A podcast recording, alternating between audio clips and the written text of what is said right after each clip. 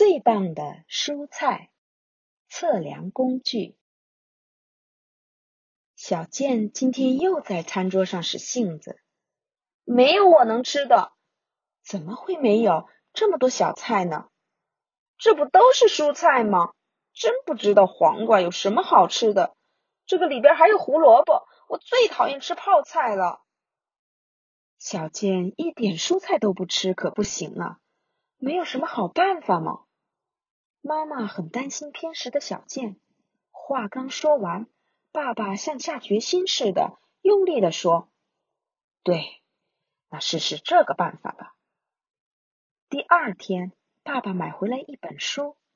小健，爸爸想种蔬菜，你能帮爸爸吗？哎呀，为什么偏要种我最不爱吃的蔬菜呀？不过呢。如果你帮爸爸的话，爸爸就不强迫你吃蔬菜。真的吗？那好吧，我帮你。爸爸准备好书上要求的工具。爸爸，这是什么？这是测量长度的卷尺。书上说这是第一次干农活的人必备的工具。来，咱们一点一点开始吧。爸爸先领小健去花院买农家肥。给我称十五千克的农家肥，这是十千克，再添五千克就行了。卖肥的叔叔让小健继续添肥，十一、十二、十三、十四、十五，终于到十五千克了。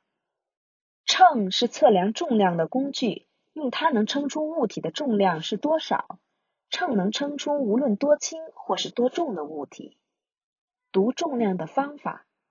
把物体放在秤上，数字不再变化后，读出数字。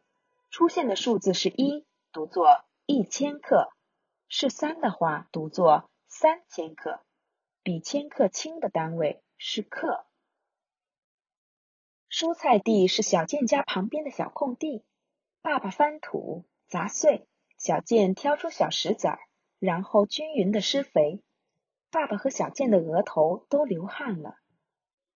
哎呀，真累！早知道这样，就说不帮爸爸了。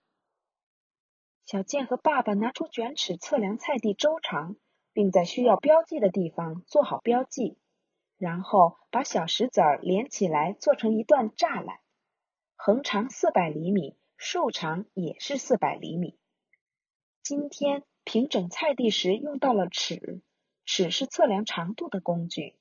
长度是从物体的一端到另一端的距离，尺上标示着固定大小的刻度，刻度上写着从零开始，依次为一、二、三等等的数字。读值方法：把物体的一端对准零刻度，读出另一端对准刻度的数字。数字是十，读作十厘米；数字是三十，读作三十厘米。小健跟爸爸播种，按书上的指导一步步的做，所以不怎么难。爸爸砌好田埂，小健测量宽度；爸爸挖好垄沟，小健测量垄沟的间距。当然，播种的间距也要逐个测量。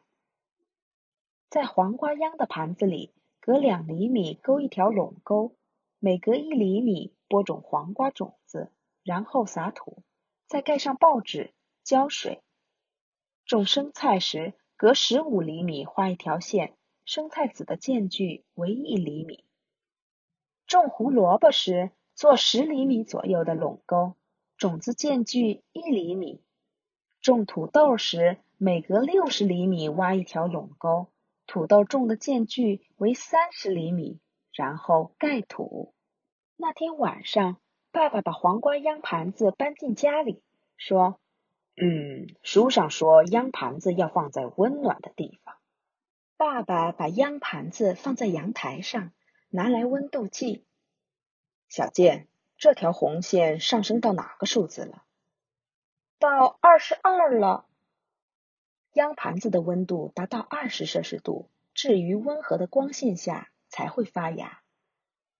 播种后要观察温度，温度计还能测量空气和水的温度以及我们的体温。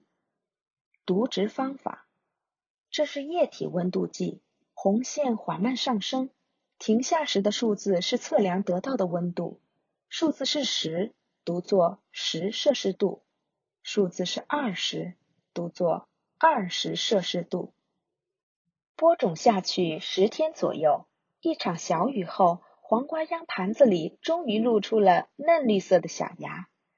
啊，真可爱！这个真的是我种的吗？没多久，黄瓜秧长出了本叶。为了不让生菜、胡萝卜的叶子挨得太近，拔掉了多余的叶子和刚刚长出的杂草。秧盘子里的黄瓜一长出本叶，就将黄瓜秧移栽到小花盆里。每棵秧一个花盆。一天天变暖了，叶子也长大了，最终把黄瓜秧移栽到蔬菜地里了。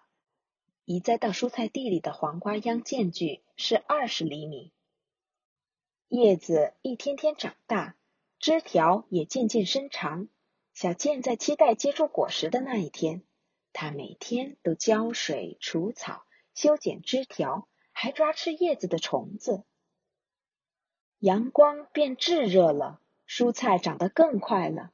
终于到了收获的日子，全家人一起摘生菜、黄瓜。拔胡萝卜，挖土豆，细长的黄瓜，胖胖的胡萝卜，圆圆的土豆，宽宽的生菜叶，篮子里装满了小健和爸爸种植的蔬菜。蔬菜长得真健康。小健，我们选出最棒的蔬菜怎么样？哇，肯定有意思！我来量。最长的黄瓜是最棒的，比比看，比比看。比比长度，看一看，哇，最长的黄瓜二十二厘米。周长最长的胡萝卜是最棒的，量一量，看一看，量量周长，看一看，最棒的胡萝卜周长二十厘米。最重的土豆是最棒的，量一量，看一看，测量重量，看一看，最棒的土豆重四百克。叶子最宽的生菜是最棒的生菜，量一量，看一看，测量横宽和竖长。哇，最棒的生菜宽十三厘米，长二十一厘米。拿出家里的各种标准化测量工具，像小健做的那样，量一量蔬菜、水果的长度和重量，试着说出准确的测量单位。今天晚饭用最棒的蔬菜做最棒的菜肴。擦擦擦，切完了，嘟嘟嘟，煮熟了，最棒的菜肴完成了。满桌子都是最棒的菜肴。小健说他不吃蔬菜是吧？爸爸跟妈妈使一下眼色，把火腿和鱼干放在小健面前。不嘛，我要吃最棒的菜肴。小健急忙把生菜塞进嘴里，嘿嘿，这不是我种的蔬菜吗？嗯，真好吃。用标准化的工具测量，标准化工具能测量事物的不同属性，比如长度、体积、重量、温度等。由于每种属性的测量单位各不相同。所以，学前阶段准确理解标准化测量是很难的。不过，可以让孩子在学前阶段认识一下各种测量工具，并诱导他们对测量产生兴趣。孩子们可能已经对测量身高和体重时的单位厘米、千克等比较熟悉，也许他们在饮料和牛奶袋上见过毫升这个单位，但如果不实际测量的话，理解起来也会有难度。家长跟孩子一起把酸奶或牛奶倒在毫升量杯里喝，就可以帮助理解毫升这个单位了。可以经常使用这种方式，帮助孩子熟悉新单位。